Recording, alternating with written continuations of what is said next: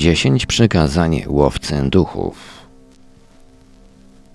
Bez względu na to, czy jesteś zaprawionym członkiem grupy poszukiwaczy duchów, czy też okazjonalnym badaczem, który lubi się w to angażować w okolicy Halloween lub szczególnych zdarzeń, istnieją zasady, których musisz przestrzegać. Zbyt często słyszeliśmy o grupach tropiących duchy, które wydają się działać bez jakichkolwiek reguł, a wynikiem niemal zawsze jest chaos, słabe dowody, a czasem również nielegalna działalność i uszkodzenia ciała. Każda grupa poszukiwaczy duchów powinna posiadać zestaw reguł, zgodnie z którymi działa, i powinny one być spisane, uzgodnione i przestrzegane przez każdego członka grupy. Tak, te dochodzenia mogą stanowić zabawę, muszą jednak również być traktowane poważnie i prowadzone profesjonalnie, szczególnie gdy badanie jest prowadzone w cudzym domu.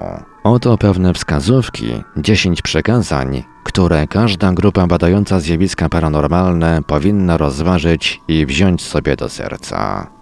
Przykazanie pierwsze. Bądź poinformowany. Zanim rozpoczniesz badanie, dowiedz się wszystkiego co możliwe na temat lokalizacji i zgłaszanej tam paranormalnej aktywności.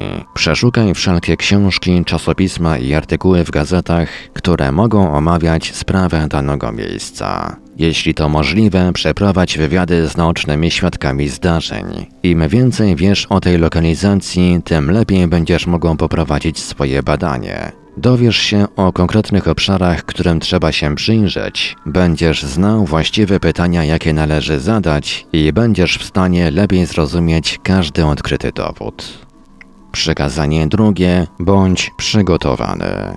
Bycie poinformowanym stanowi część przygotowań. Powinieneś być również przygotowany fizycznie i sprzętowo. Fizycznie upewnij się, że czujesz się wystarczająco dobrze, by wytrzymać wszystko, czego może wymagać badanie. Wchodzenie po schodach, boszowanie po opuszczonych budynkach itd. Tak Jeśli jesteś przeziębiony, nie możesz przecież zarazić swoich towarzyszy lub klientów. Upewnij się, że Twój sprzęt jest gotowy. Zapas dodatkowych baterii, czysty obiektyw aparatu, zapas kart pamięci do aparatów i kamer, taśma do dyktafonów i kamer, przybory do pisania, latarki, przedłużacze. Powinieneś posiadać listę kontrolną sprzętu i dostarczanych materiałów. Sprawdź ją i upewnij się, że posiadasz wszystko i że wszystko działa jak powinno.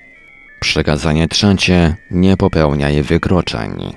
Sam fakt, że posiadasz dobrze zorganizowaną grupę poszukiwaczy duchów ubranych w fajne koszulki, nie daje ci automatycznie przyzwolenia na wchodzenie do każdego opuszczonego budynku ani na teren jakiegokolwiek cmentarza po godzinach zamknięcia w celu przeprowadzenia badań. Nawet jeśli budynek wygląda na opuszczony, posesja nadal stanowi czyjąś własność, zaś wchodzenie tam bez zezwolenia jest nielegalne. Zawsze stara się uzyskać pozwolenie na zbadanie budynku. Często kontaktując się z właścicielem, możesz otrzymać specjalne zezwolenie na zbadanie cmentarza, jeśli stanowi on własność prywatną, lub od miasta lub władz państwowych, jeśli jest to cmentarz komunalny. Przekazanie czwarte. Okazuj szacunek. Wielka część reputacji Twojej grupy poszukiwaczy duchów oparta jest na tym, jak bardzo okazuje ona szacunek do badanego miejsca oraz do każdego z klientów. Właściciel posesji lub klient będzie czuł się komfortowo, jeśli działalność Twojej grupy nie będzie w żaden sposób destrukcyjna, nie będzie zachodziło ryzyko kradzieży, a wy nie będziecie hałasować bądź zachowywać się w niemiły sposób. Traktuj każdego klienta lub świadka z najwyższym szacunkiem. Słuchaj ich doniesień o doświadczeniach w sposób cierpliwy i poważny. Każdy członek Twojej grupy powinien mieć to szczególnie na uwadze, badając prywatne mieszkanie. Okazuj szacunek członkom swojego zespołu. Grupy poszukiwaczy duchów, jak wszystkie grupy ludzi, obfitują w spięcia, konflikty personalne i rozbieżności w opiniach. Bez wzajemnego szacunku Twoja grupa się rozpadnie. Jest jeszcze ktoś, kto potrzebuje Twojego szacunku, a jest nim sam badany. Duch lub istota niematerialna, która może nawiedzać dane miejsce. Niektórzy badacze przyjmują podejście konfrontacyjne i stają się niemili i nieznośni, próbując uzyskać odpowiedź od ducha. Wiele już tego rodzaju rzeczy widzieliśmy w telewizji i uważa się, że jest to czynione z uwagi na jakąś wartość rozrywkową. Niestety niektórzy łowcy duchów powielają to, co widzą w telewizji, myśląc, że tak powinno się robić. Jeśli duchy rzeczywiście są ludźmi, którzy odeszli, należy ich traktować z szacunkiem takim, jaki okazałbyś każdej żyjącej osobie. Przykazanie piąte: nie działaj w pojedynkę. Znamy już doniesienia o badaczach duchów, którzy zaczęli działać w pojedynkę i doznali poważnego uszczerbku, a nawet zginęli.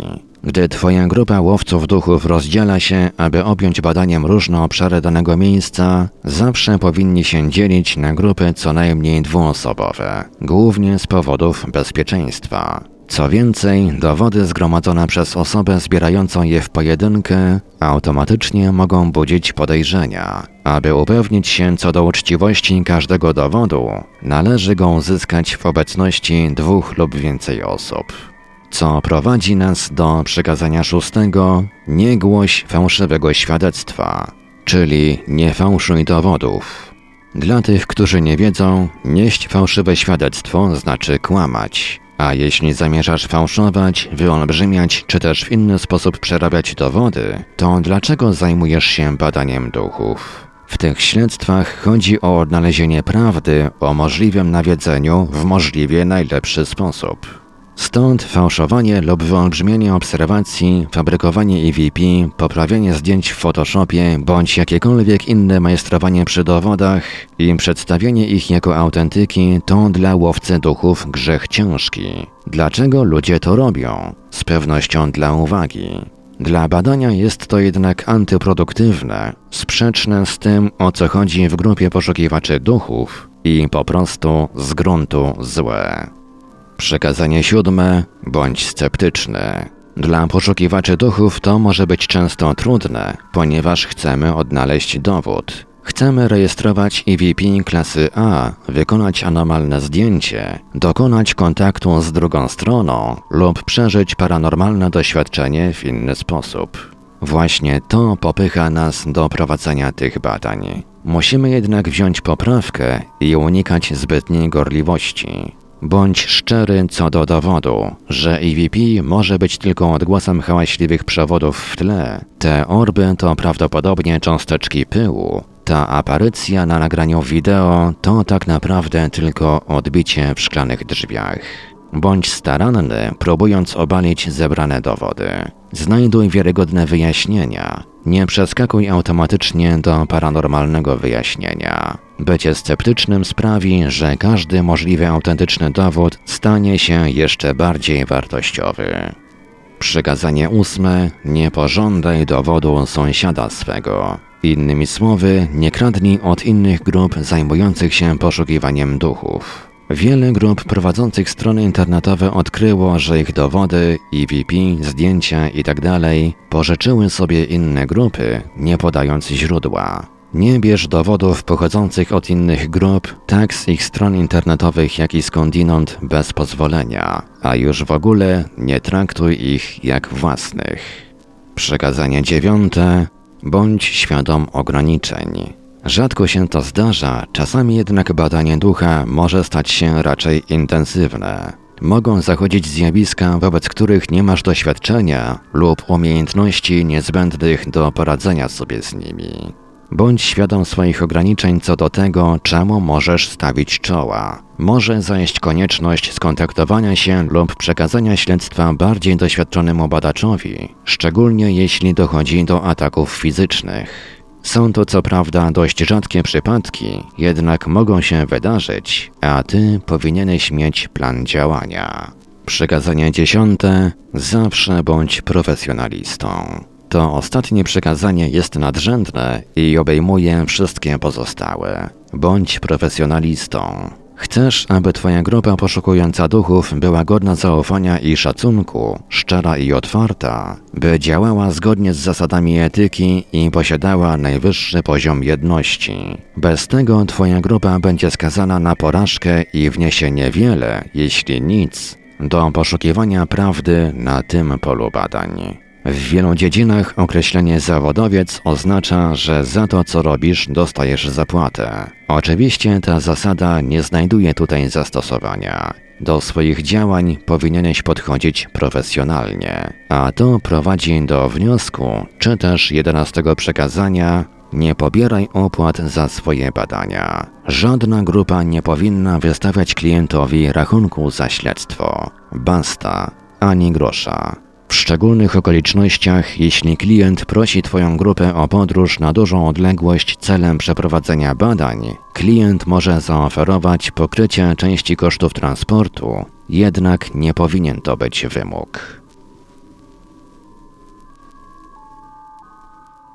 Autor Stephen Wagner Paranormal About.com Tłumaczył, opracował i czytał Ivelios.